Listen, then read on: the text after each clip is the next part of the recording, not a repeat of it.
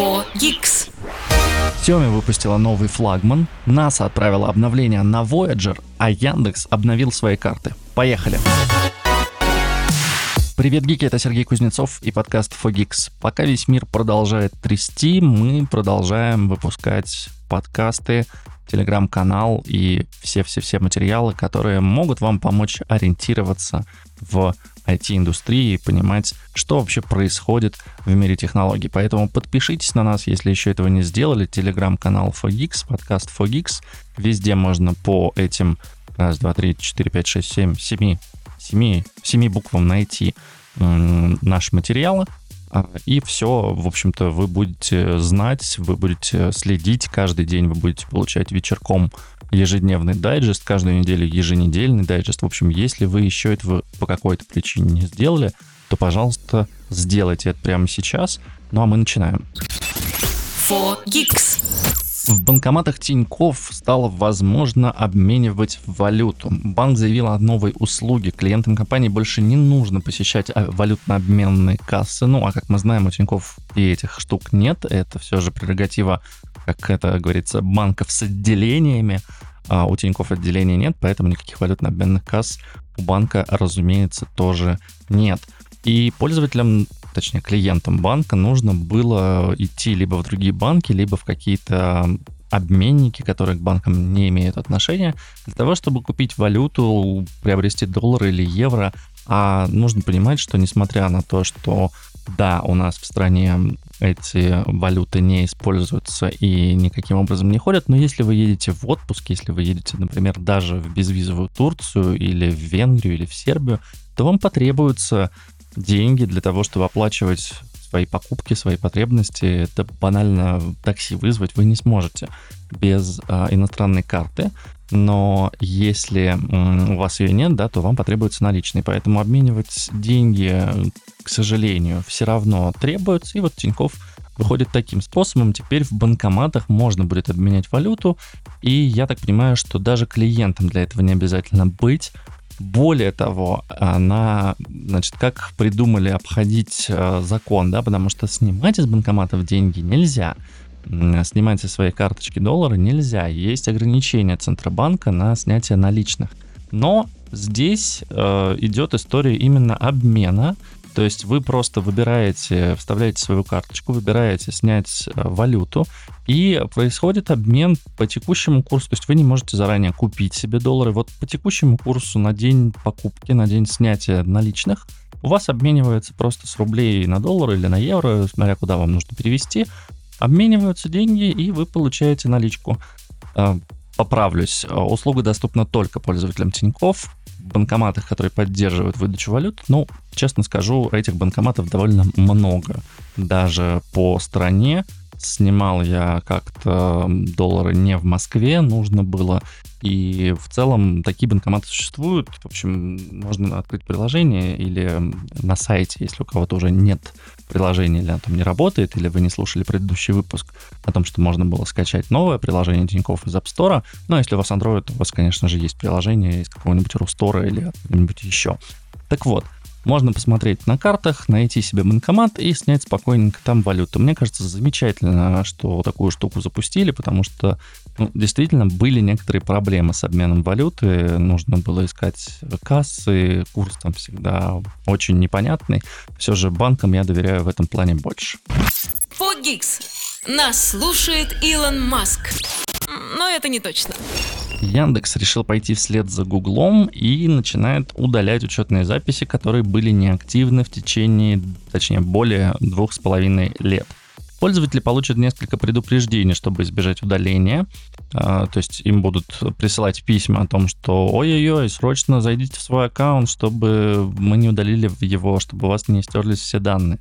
И нужно будет, да, там совершить какое-нибудь действие. Яндекс обновил свою политику только вот на этой неделе, хотя явно продумывали это давно. Так же, как и у Гугла, только Google это делал очень планомерно. Они за год, по-моему, объявили. Через год сказали, ну все, теперь вот мы начинаем действовать. Яндекс же уже с 23 с октября 2023 года будет уведомлять пользователей с неактивными аккаунтами о том, что нужно подтвердить актуальность профиля, повысить меры его защиты. Но да, как я и сказал, речь идет только о тех профилях, которых, которые не заходили более двух с половиной лет. Что интересно, сервис будет удалять аккаунты без возможности восстановления, то есть даже бэкапить нигде это не будут. Будет несколько оповещений в течение месяца. Если аккаунт не использовали два с половиной года, в течение месяца никто не зашел, значит, э, окей, э, Яндекс удаляет этот аккаунт. Если аккаунт не активен меньше, например, полтора года, то будет три уведомления. Сначала за один год, за полгода и за неделю до удаления. Так что если у вас вдруг есть какие-то аккаунты в Яндексе, в которых вы храните какие-либо данные, я не знаю, заводили вы аккаунт для кого-нибудь из своих родственников или что-то подобное, пожалуйста, зайдите в эти аккаунты, чтобы у вас не удалились там данные из Яндекс Диска, из почты, вообще вспомните пароли а, и прочее, прочее. Зайдите и попользуйтесь немножко по крайней мере, на 2,5 года вас это спасет. Ну, а если нет, если вам этот аккаунт не нужен, то просто не заходите, Яндекс самостоятельно его удалит, все оттуда вычистит, и все будет э, классно. Зачем это делают? Ну, в общем, понятно. Стоимость э, серверов для того, чтобы хранить все данные, к сожалению, в России только повышается. А каких-либо накопителей э, нужно все больше и больше. И, в общем, хранить данные юзеров, которые уже не пользуются своими ящиками, дисками и всем прочим, смысла кажется, что никакого нет. Google пошел на это по абсолютно такой же причине. Очень много мертвых аккаунтов в Google. Э, люди заводили себе почту Gmail когда и, да, в общем-то, и сейчас это бесплатно. Очень, очень много там созданы, хранят там Google вам дает 15 гигабайт э, на базовом тарифе бесплатном, поэтому, а Яндекс тоже дает сколько-то в диске бесплатно, поэтому э, очень много места занято, и это место нужно освободить, и да, это можно освободить за счет неактивных людей. 4Geeks. Вчера Xiaomi провела свою презентацию, на которой показали нам несколько новиночек, в том числе показали концепцию, точнее интересную операционную систему HyperOS, которая работает даже на стиральной машине. Если вы подписаны на телеграм-канал Fogix, там есть все ссылочки на это за вчерашний день. Просто перейдите и почитайте, довольно прикольная тема. Но самое главное, конечно, что показали, это смартфон смартфон Xiaomi 14, 14 Pro. Он также работает на Xiaomi HyperOS, и эта система чрезвычайно гибкая. Она может работать на устройствах с памятью от 64 килобайт до 24 гигабайт и поддерживает буквально все. И меш-модули умного дома, и умные часы, динамики, мобильные телефоны, бытовую технику, автомобиль. Короче, Xiaomi изобрела свой Android, хотя на самом деле он делается, конечно, на на базе Android, без него никуда. И анонсировали Xiaomi 14 и Xiaomi 14 Pro. Xiaomi 14 Pro чем отличается? У него передняя и задняя панели изогнуты с радиусом 3,5 мм. Но в целом он выглядит более премиальным, а, более флагманским. И также, если я правильно понимаю, он сделан из титана, так же как и iPhone 15 Pro. То есть Xiaomi делает такой лаверды в сторону Apple, да и, в общем, это не скрывалось на презентации. У них обрамление, обрамление рамки камеры сделано в оранжевом цвете, как на Apple Watch Ultra. А, и в целом очень-очень похож смартфон на iPhone 15 Pro. И, по-моему, даже в презентации, не по-моему, а если я правильно помню, то во время презентации даже говорили, что типа это наш такой привет Apple. А что у Xiaomi 14 Pro еще есть? Экран 6.73 дюйм, разрешение 2К, плотность 50, 552 пикселя на дюйм. Ну, в целом все стандартно, хороший экран, понятно, флагманский смартфон. Рамки очень тоненькие, по 1,8 мм, нижняя 2,08, но вы этого не заметите. Яркость составляет 3000 нит, это неплохо. А, это, по-моему, столько же... Не, кажется, что у iPhone сделали 6 тысяч или 5 тысяч сейчас, но могу ошибаться, могу ошибаться, поэтому а, давайте зафиксируем. Xiaomi заявляет, что это самый высший вообще показатель в индустрии. Я немножко сомневаюсь, что 3000 это самый максимум, но, тем не менее, может быть, может быть 3000 сейчас действительно максимум. Много внимания уделяли тому, как удалось загнуть экран, пообещали, что качество изображения не пострадает, а поставили туда защитное стекло Xiaomi Dragon Crystal.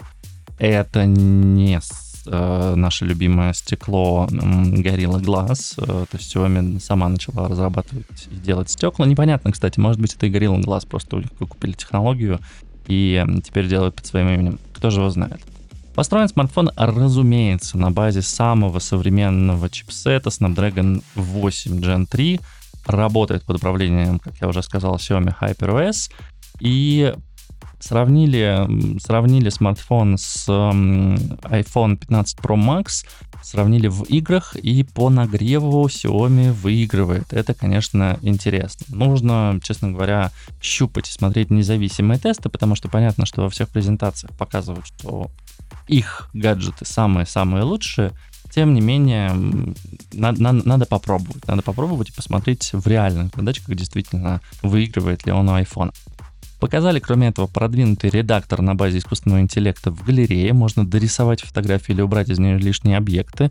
Вот вы хотели всегда, чтобы у вас Photoshop был на смартфонах? Ну вот, по сути, это он. А, причем с а, искусственным интеллектом, так что можно будет всякую а, фигню с фотографией удалять или наоборот дорисовывать. Камера. Разумеется, камера в Xiaomi смартфонах одной из самых важных. В этот раз камеру здесь делала Leica. Если помните, наверное, года два назад сотрудничество Leica с Huawei прекратилось, и Leica начала сотрудничать с Xiaomi. Поэтому здесь у нас стоит камера Leica, датчик Light Hunter 900 оптического формата 1,31 дюйма, как в Xiaomi 14. Объектив Leica Sammy Lux имеет диафрагму f1.42. У стандартной модели чуть-чуть похуже, менее светочувствительная, у стандартной 1.6. Объявили, что Xiaomi 14 Pro получил переменную диафрагму, и значение ее можно менять от 1.42 до 4. И это довольно круто, потому что переменная диафрагма в смартфонах это не такая частая история, но в iPhone, если я правильно помню, она есть. Правда, кажется, она достигается интеллектуальным сенсором, ну то есть э, электронным, не физическим. Здесь вроде бы это физическая история, то есть у вас действительно будет немножко прикрываться отверстие в самой камере. Но в целом это не важно. Как юзер вы не заметите какой-то большой разницы. Кроме того, есть, разумеется, динамики, чип NFC, порт USB-C 3.2 Gen 1, адаптеры Wi-Fi 7, Bluetooth 5.4, защита от пыли и воды IP68, аккумулятор на 4880 мАч, 120-ваттная проводная и 50-ваттная беспроводная зарядка, и стоить гаджет будет 680 долларов за младшую версию, это 12 гигов оперативки, 256 гигов а, памяти для приложения, и старшая версия 16 гигов оперативки и 1 терабайт флеш-памяти будет стоить 820 долларов. Очень-очень достойный аппарат, честно говоря, надо подождать, пока он доедет до России, э, посмотреть, потестировать, э, потрогать, и, возможно, это будет один из лучших аппаратов, по крайней мере, до МВЦ, по крайней мере, до запуска новых э, Samsung, по крайней мере, до запуска новых смартфонов Huawei. Это будет очень-очень неплохой телефон. 4Geeks. Это фича, а не баг. Мы очень любим читать новости про космос, но редко, когда понимаем в них абсолютно все. И вот это тот случай, когда я читал просто затаить дыхание. НАСА отправила обновление программного обеспечения на Voyager 2 за 12 миллиардов километров. В чем вообще суть? Если помните, а может быть и нет, в 2022 году у Voyager 1 была проблема, и а, от него поступали немножко искаженные данные. Поэтому НАСА решили, что нужно отправить обновление на Voyager 1, потому что связь была нарушена, И вот этот патч э, должен помочь Voyager 1 продолжать передавать данные, ну, еще какое-то время. Понятно, что навечно продлить э, историю с Voyager 1 не получится. Рано или поздно он выйдет за границы точнее, он уже и так, по-моему, вышел, ну, он вышел за границы точно нашей Солнечной системы, а, но он может улететь настолько далеко, что просто количество планет на пути прохождения радиосигнала будет таким большим, что просто сигнал уже перестанет доходить. Но пока что он доходит, пока что все хорошо. И да, на 12, э, точнее, он, он, он, он то дальше, на самом деле. Он, а, по-моему, находится более чем 12 миллиардов километров, хотя они там друг, друг относительно друга не очень далеко, как мы понимаем. А, но прежде чем отправить обновление на старенький Voyager 1, NASA решили потестировать и сделать патч и отправить данные на Voyager 2, потому что, во-первых, он ближе, а во-вторых, он стабильнее, ну и в целом сначала лучше потестировать, лучше потерять э, Voyager доступ к Voyager 2, чем уж точно потерять Voyager 1. Поэтому NASA провели тест, а, отправили обновление на Voyager 2, все хорошо, и сейчас NASA разрабатывает патч для того, чтобы отправить уже на Voyager 1. Да, он находится на расстоянии 15 миллиардов миль, ну, между ними всего, да, 3 миллиарда миль. А, подумаешь, вот э, между, между Землей и Voyager 2 расстояние гораздо больше, чем между двумя Voyager. Классно и здорово, что вообще эти технологии еще поддерживаются, что на космический аппарат за миллиарды просто километров НАСА может отправлять данные, исправлять какие-то там уязвимости, исправлять какие-то там проблемы, чтобы активизировался нужный, нужный модуль внутри, значит, этого, ну, спутника, наверное, не знаю, как его назвать, космического корабля, а, чтобы активировался нужный модуль, который передает данные, чтобы мы продолжали держать связь с самым далеким рукотворным объектом Вселенной от Земли. 4Geeks. Компания Apple решила повысить цены на свои подписки почти во всем мире, но не в России. И это, конечно, удивительно. На самом деле, кажется, за последний год это уже второе повышение цен, но, возможно, было тогда анонсировано только в некоторых странах. В общем, Apple TV Plus теперь в США будет стоить 10 долларов вместо 7, Apple Arcade 7 долларов вместо 5, Apple News Plus 10 долларов, нет, простите, 13 долларов вместо 10. Ну и а, там Apple One тоже подорожали, самый богатый тариф с м, возможностью семейного доступа двумя терабайтами памяти в iCloud и всеми сервисами будет стоить 38 долларов в месяц. В пересчете на рубли это около 3800 рублей. А цена подписок в России по-прежнему составляет 1000 рублей за самую премиальную подписку в месяц. И здесь вот что интересно. Да, в России есть, разумеется, ограничения. Понятно, что за подписки сложно платить, вам нужен мобильный номер мобильного оператора МТС или Билайн. Только в этом случае вы сможете заплатить за подписки Apple One, Apple Music, Apple Arcade и так далее. Но если у вас есть этот оператор, то сейчас подписка в России одна из самых выгодных вообще в мире. Даже в Аргентине, по-моему, не выгоднее, потому что там э, нет, по-моему, тарифа Apple One, вот этого самого топового, там есть только на 200 гигов, то есть если вам нужно 2 терабайта iCloud, вам нужно iCloud прям отдельно докупать, и это сильно дороже выходит.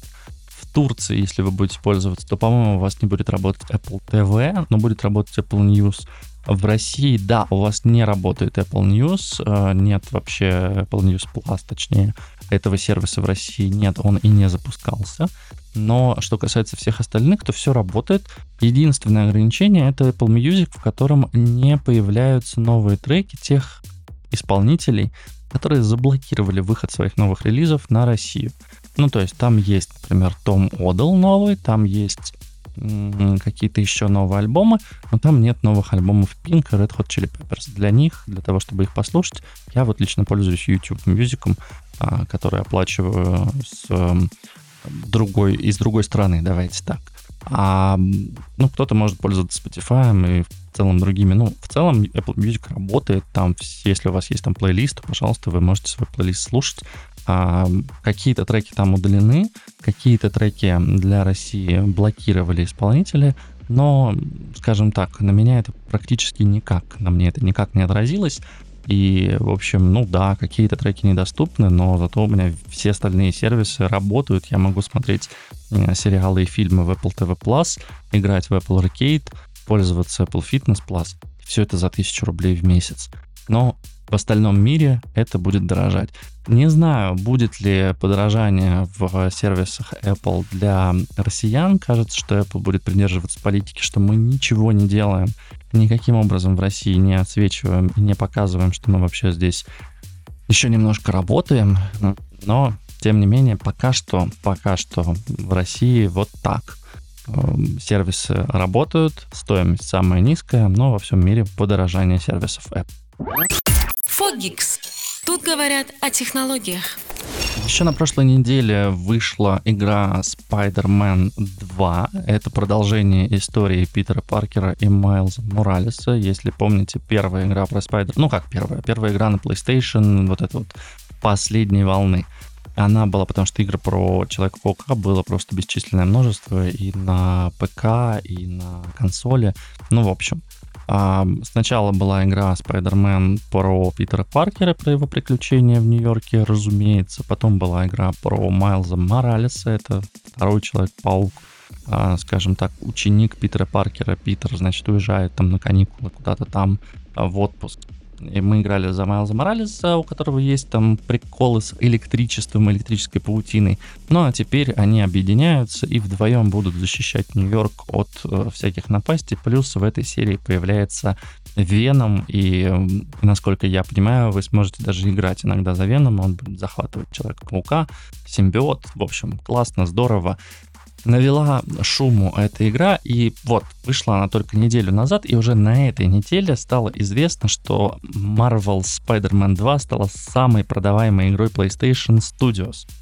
Твите в официальном аккаунте PlayStation сообщается, что за первые 24 часа продали 2,5 миллиона копий. И тут важно, что речь идет именно о проданных копиях, а не об отгруженных, потому что иногда производители игр говорят о том, сколько они отгрузили. То есть они отдали в магазины столько-то дисков, но это не значит, что их купили. Это значит, что, может быть, они лежат на складе.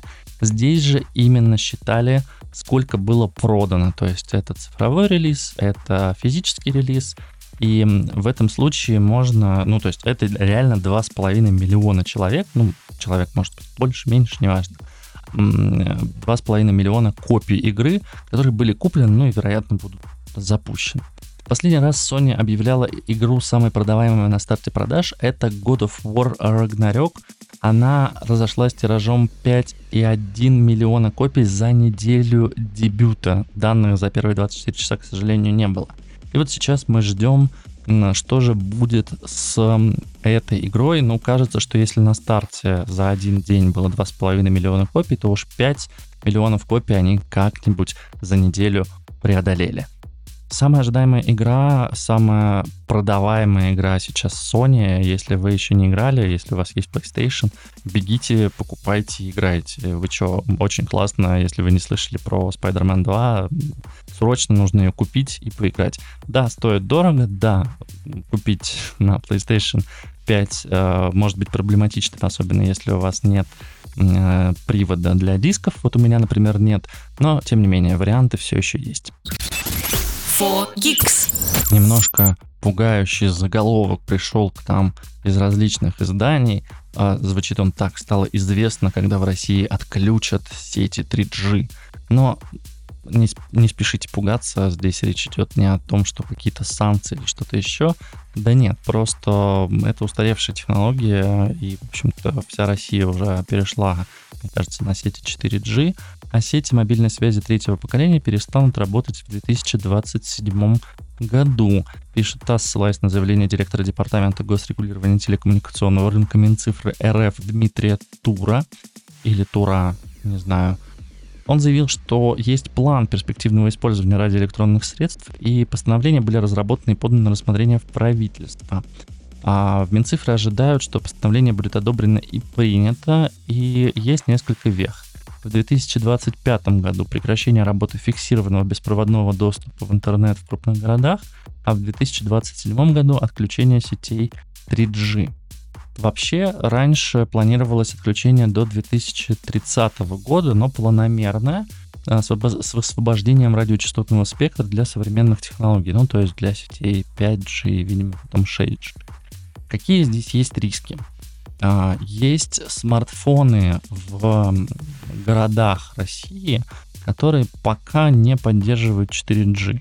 Обновятся ли люди за эти 3-4 года до новых? Ну, я бы сказал, что скорее всего да, потому что в целом 3G это довольно устаревшие модели. Вот я недавно взял в руки свой BlackBerry 9700, и в нем нет 4G, то есть у него только 3G. Он вот как бы мне не хотелось, 4G в нем нет. Но это смартфон 2010,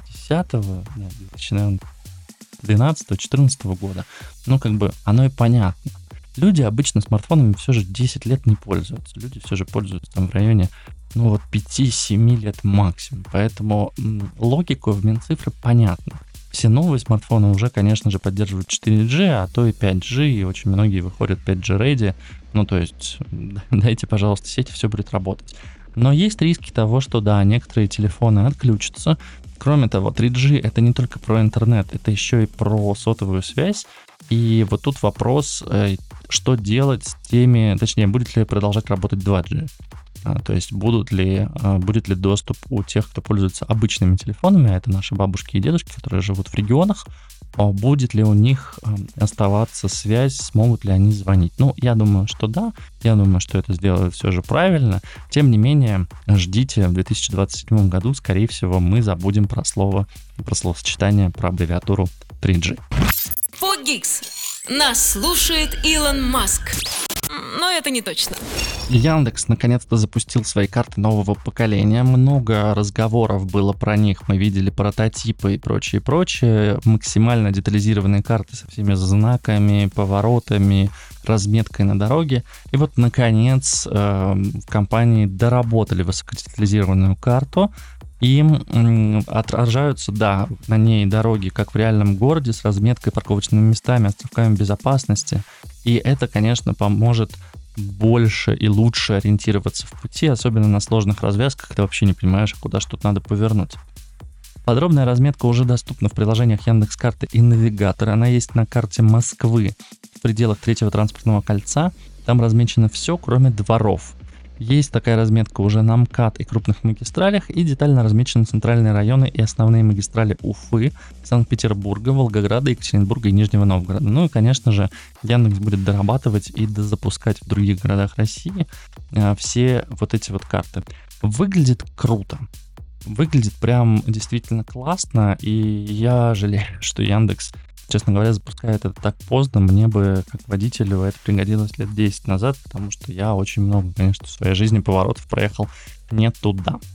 Если вы хотите увидеть новую карту, вам нужно перейти на вкладку навигатора или построить маршрут на машине и поехать. Все очень просто пути карты будут показывать вам рекомендуемую траекторию движения с учетом полос, чтобы было проще ориентироваться и вовремя перестроиться для поворота.